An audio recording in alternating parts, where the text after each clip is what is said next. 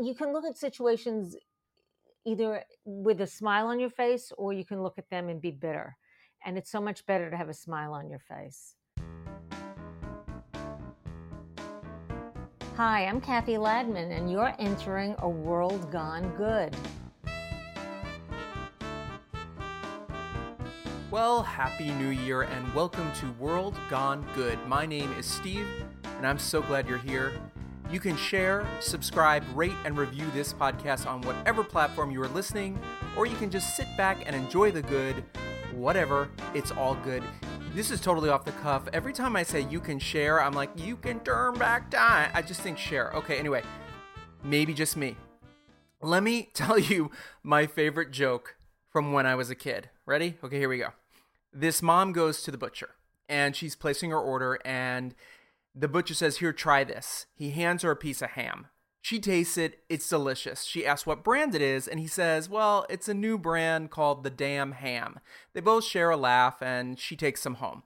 That night, mom's making dinner. Dad comes in, he takes a little bite of it and says, Oh, that's good. What is that? And the mom laughs and says, Well, it's a brand new brand called the Damn Ham. And they both, you know, share a laugh.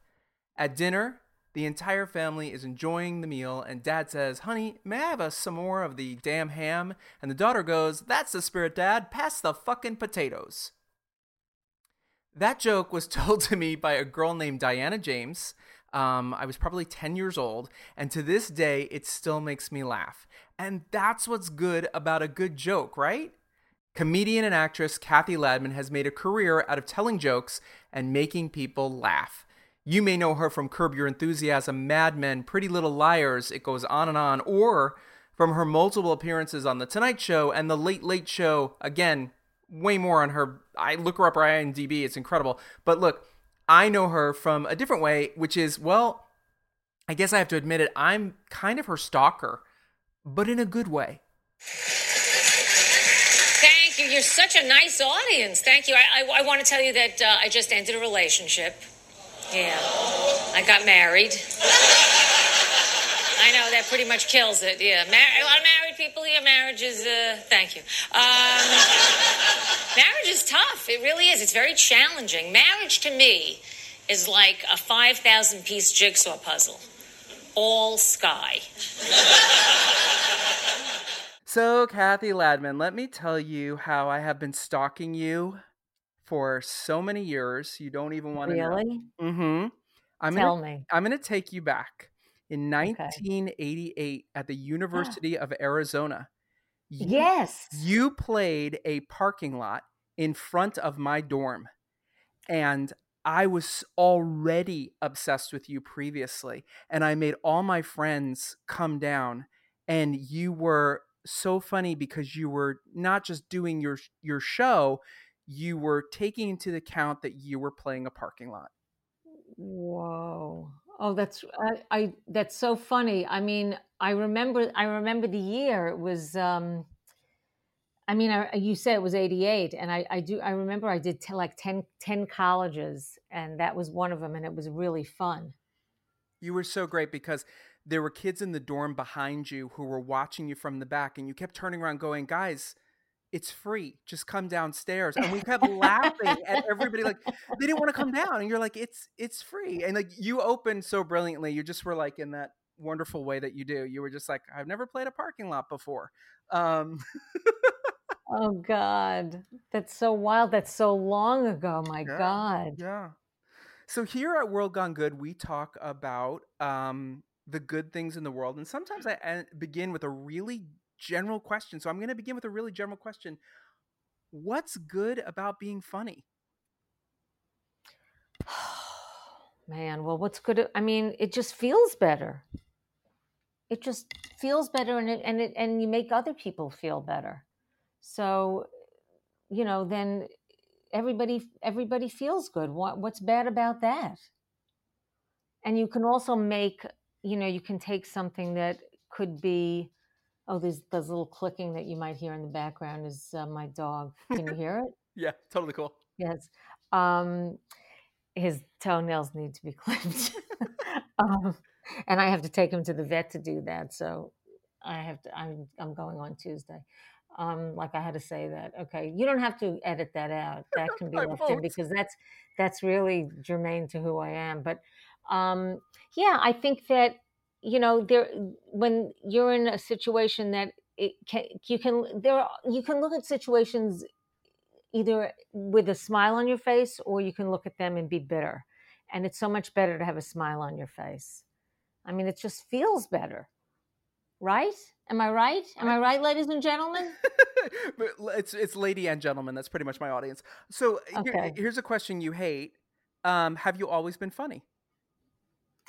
Um, I think I have.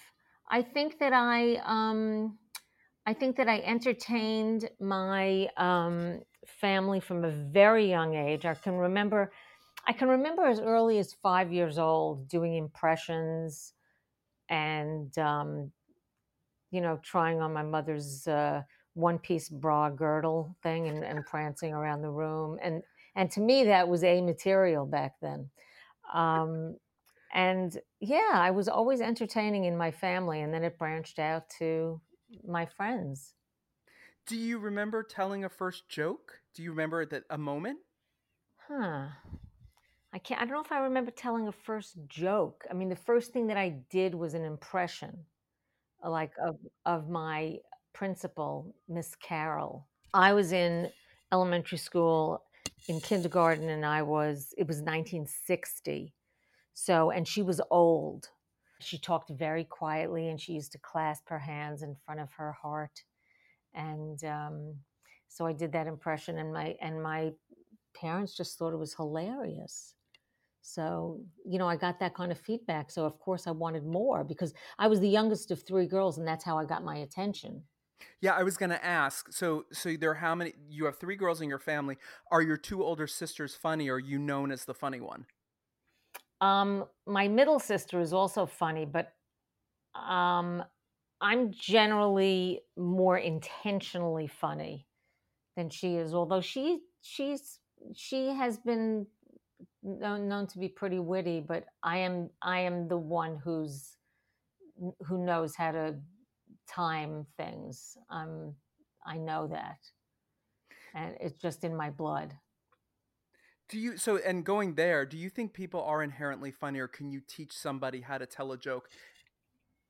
Um, I think people are inherently funny, and I think you can teach someone how to tell a joke, but you can't teach someone how to be funny. Right, right.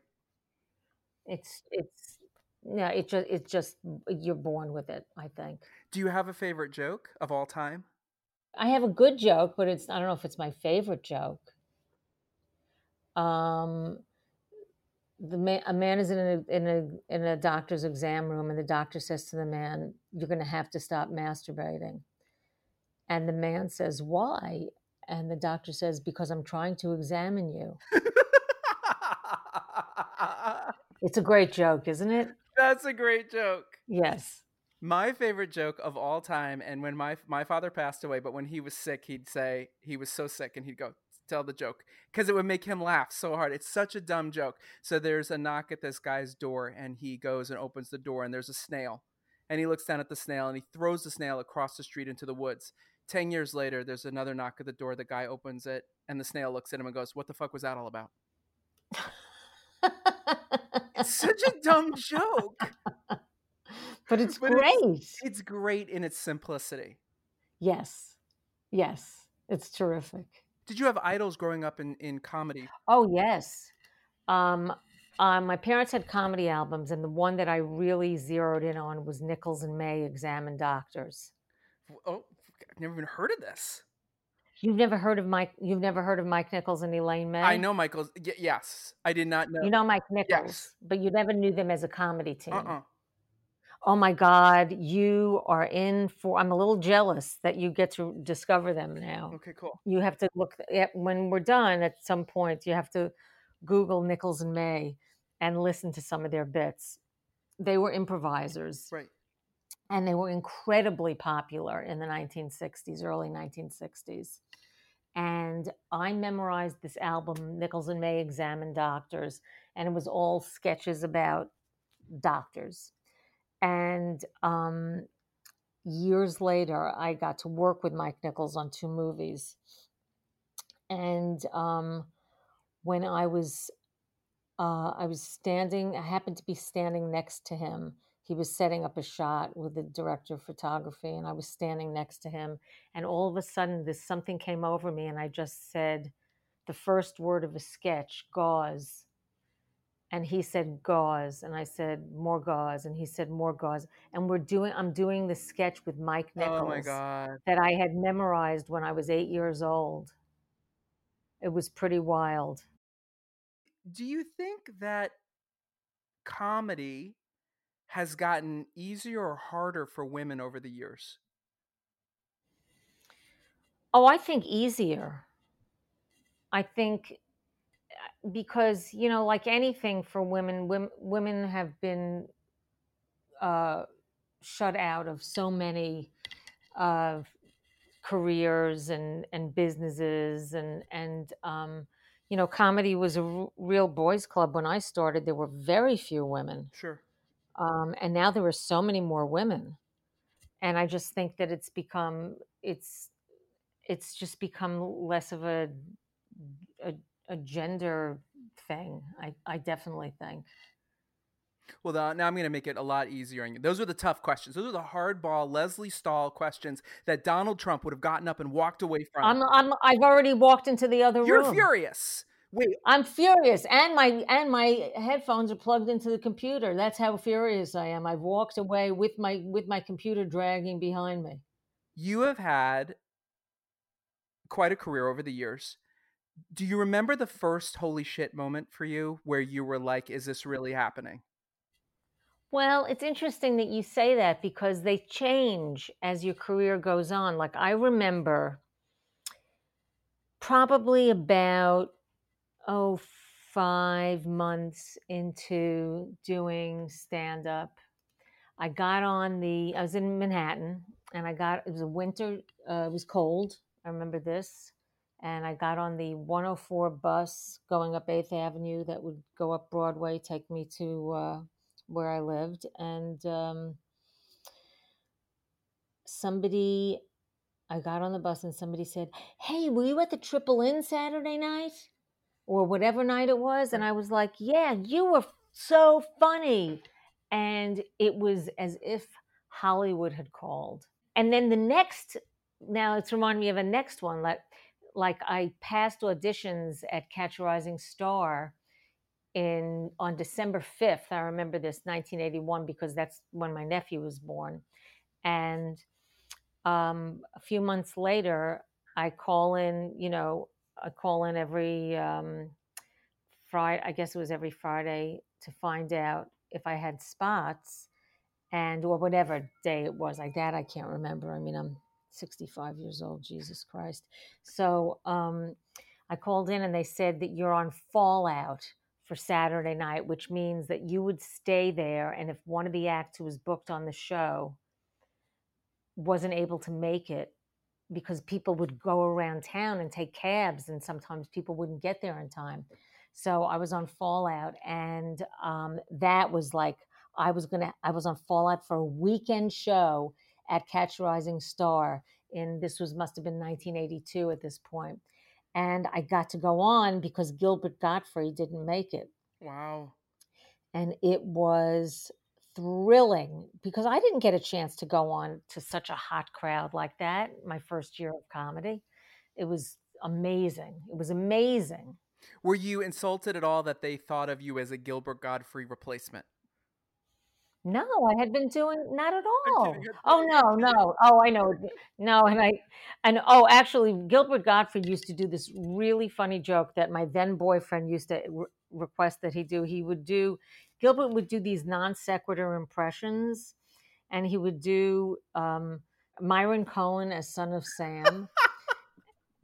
and then he did um he one of my favorite ones was the um the um it was the united states accepting the statue of liberty from france i'd love to keep it but i already have sweaters that i don't know what to do with uh, Now, speaking of which, I I have been so obsessed with you over the years. One of my favorite stories and bits you do. Two things. One is you do a whole story about talk walking down the street with your mother and your sister and a man following you, right? Yes. Yes. You you go ahead and tell it. Tell it. Go ahead. um, that um, that how did I how did I set it up that my mother was always um, oh god how did I set this up? It's very important that I set it up She lowered her voice. that my mother was Yeah. yeah but I know that but but it was um, she was always like afraid that um, that we were going to be attacked or something. She was always very suspicious of people. Like we were walking down the street and she'd say, "Girls, there's a man following us. There's a man following us," and I'm doing it out of the side of my mouth, and I'd say, um, "Gee, I hope he's a speech therapist." My mother has this way of talking sometimes when she wants to be inconspicuous. You know, she doesn't want anyone around us to hear her. She talks out of the side of her mouth. like this. She thinks nobody notices her. She goes, girls, girls, there's a man following us, there's a man following us. Gee, I hope he's a speech therapist. we used to go into Manhattan to go wholesale shopping. Uh-huh. Like we'd go to the wholesalers and go to their showrooms, and we'd walk up in, you know, in these buildings in Manhattan, these tall buildings. We'd walk up and down in the stairwells to different showrooms, and my mother would get like very nervous, and she would talk, pretend talk to my father as if he were there with us, and it was like my sisters and I are like rolling our eyes at each other. I mean, it was, it was so ridiculous, but this somehow eased her mind.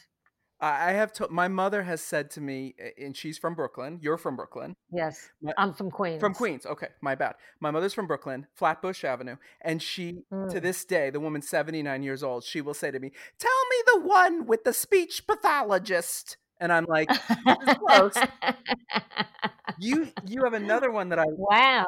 No, I I have played her for you. Yeah, and you have another one that she loves that I've played her a million times. Find that for me. Find it. Um your father used to turn all the lights off in the apartment. Yeah, yeah, right. And he would say, "There's nothing wrong with the dark. You can feel your way along the walls like other families." Yes. That one. Yes. Hey! Every light in this house is burning! Don't give me that it's nighttime excuse! You can feel your way along the walls like other families! I'm doing a solo show. We're rehearsing it now, and I'm using that line in there as as a piece as a line of dialogue from my father, because that's that's how he was. He was so cheap. Do you think that there's a difference between New York humor and the rest of the country humor? Well, I think there's a difference between New York uh, personalities. I think New Yorkers are, are, for the most part, very direct people. Um, I don't find New Yorkers unfriendly at all. I just find them very direct and honest.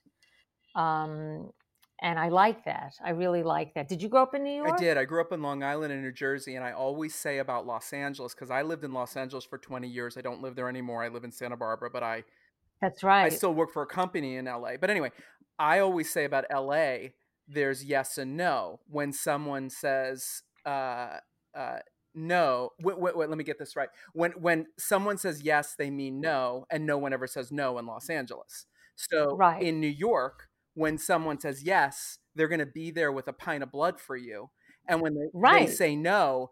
They're gonna fucking stab you, and you better not ask them ever again. And that's what I That's right. that's what I miss about New York.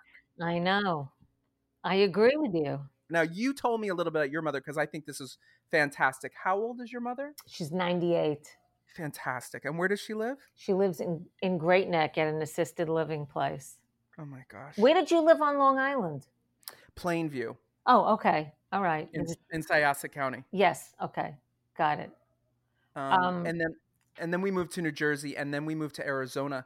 And the kids in Arizona made so much fun of my thick New Jersey Long Island accent that I decided to become Madonna. And I started speaking almost with an English accent like a fucking idiot. Oh my And- God. and it's now 40 years you know later 35 years later and i now have this strange accent but if i'm really tired or i get really angry my long island accent pops right out Yeah, you don't sound like, you really don't sound like a New Yorker or like, you don't sound very East Coast. yeah well Eh, yeah, yeah. Um, but you were talking about my mother, and I interrupted you to ask No, you no, I live wanna- on Long Island. But anyway, Your mother lives in Great Neck, and your mother's Yes. 98 years old. yes, Fantastic. I know it's pretty amazing.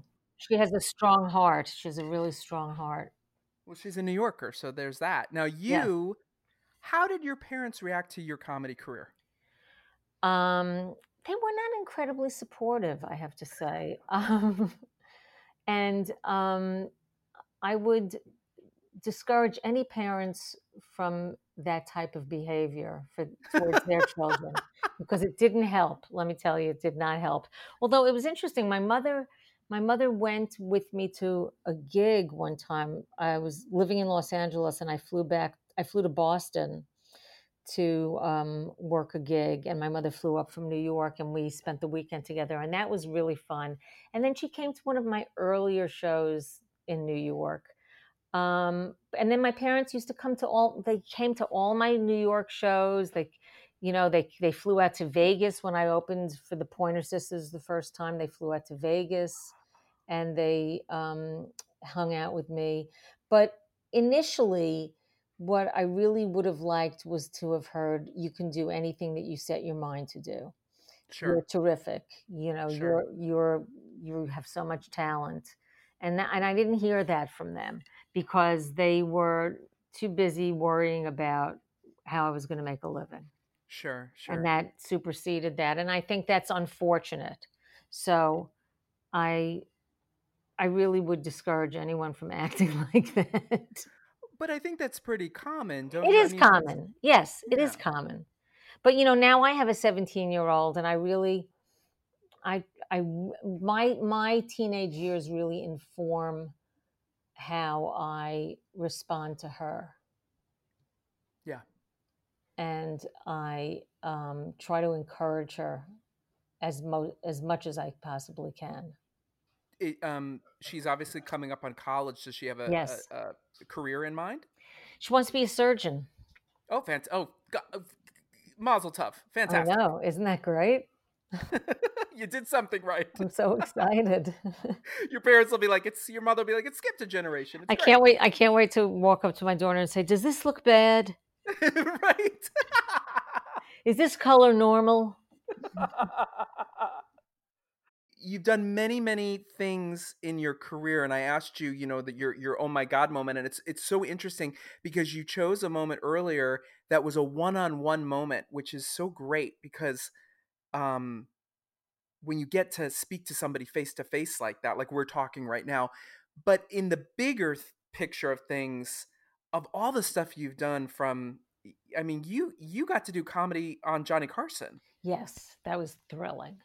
Yeah. really And and and what was that like? Did, did you did you get a call? Like how does that happen? well, um, no. What happened? I mean, what happens was the the guy um, who was the talent coordinator who booked the comics. His name was Jim McCawley. He, I think, he had seen me before and and decided that I wasn't ready yet, and and then my agent set up a showcase for me um, at my favorite club in LA. It, used to be uh, called Igby's. It's closed Oh, yeah. now, but it was a great club. Oh yeah. And um, so they set up a showcase there, and I had a great set. And he said to call, you know, he said, call me tomorrow. And, you know, I was booked on the show. And I was supposed to do, so I was booked on the show with Johnny. And then I was bumped because Harry Anderson was on, and he, Johnny loved magic, and Harry Anderson did a lot of magic. And Sure. so he went two segments, and I was bumped. And then the and next were you time wait, were you, were you there? I was there. Oh yeah. Okay. And what went through your your heart and your chest and your oh, brain? Oh, I was I was very disappointed, and you know, then I was like, oh, it's okay, and then later on, I cried. Um, but I, I mean, I knew I was going to be on again, but it was just it was such a it was such an emotional roller coaster. oh my god. You yeah. know, of like preparing to go on, and then and then being told you're not going on. But then the next time I was booked, um, I was booked with Jay when he was guest hosting. Uh-huh. and I did it with Jay twice before I did it with Johnny. Like, and I think I did it with Johnny. I did it with Johnny either four or five times. And did he ask you? He asked you each time to come over and sit down with him after. Yeah, well, what happened was since I d- had done it with Jay, I had done panel. I had sat on the couch, um, and then when they asked me to do it with Johnny, I said, "Well, I'd like to, but I really want to do panel. I didn't want to like take a step backwards." And so Right. they arranged that they arranged that I would be able to do panel with Johnny too. So Wow, it was great. It was really great fun. That's amazing. Yeah. Oh my God.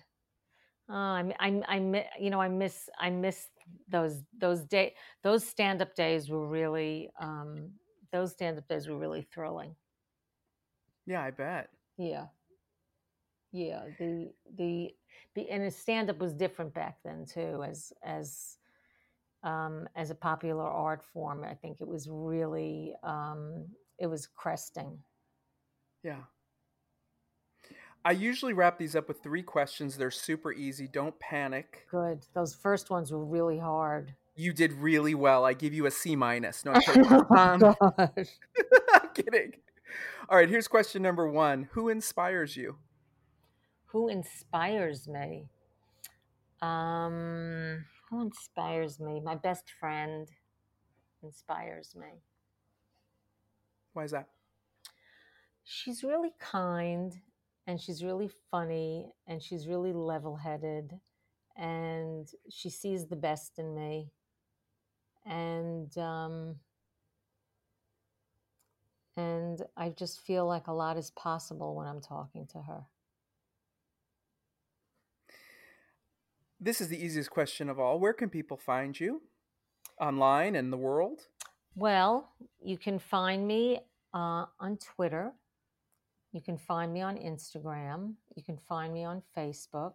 You can find me on my website, and it and it's really quite easy. I mean, it's just my name, Cathy Ladman, except for Instagram where it's Cathy Ladman one, because I messed up the first account and I couldn't figure out how to close it, so I had to just start a new account. I know it's sad.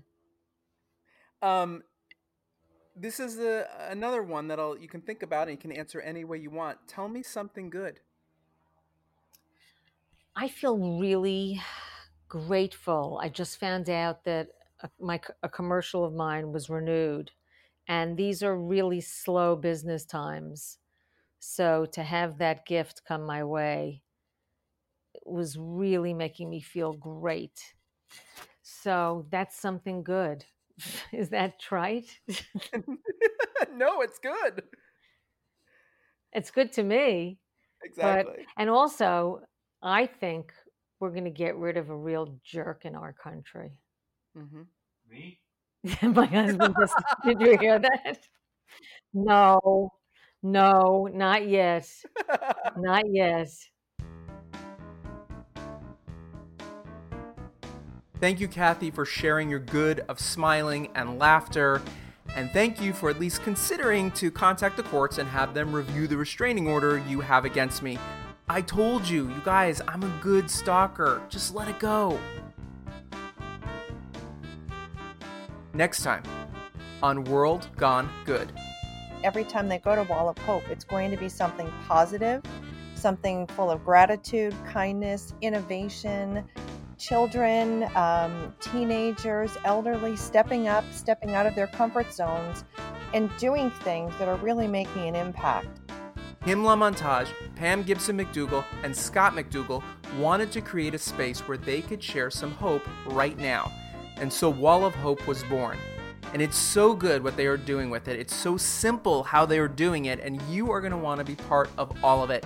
Tune in next time, get the skinny on how you can help spread some hope. Until then, be good.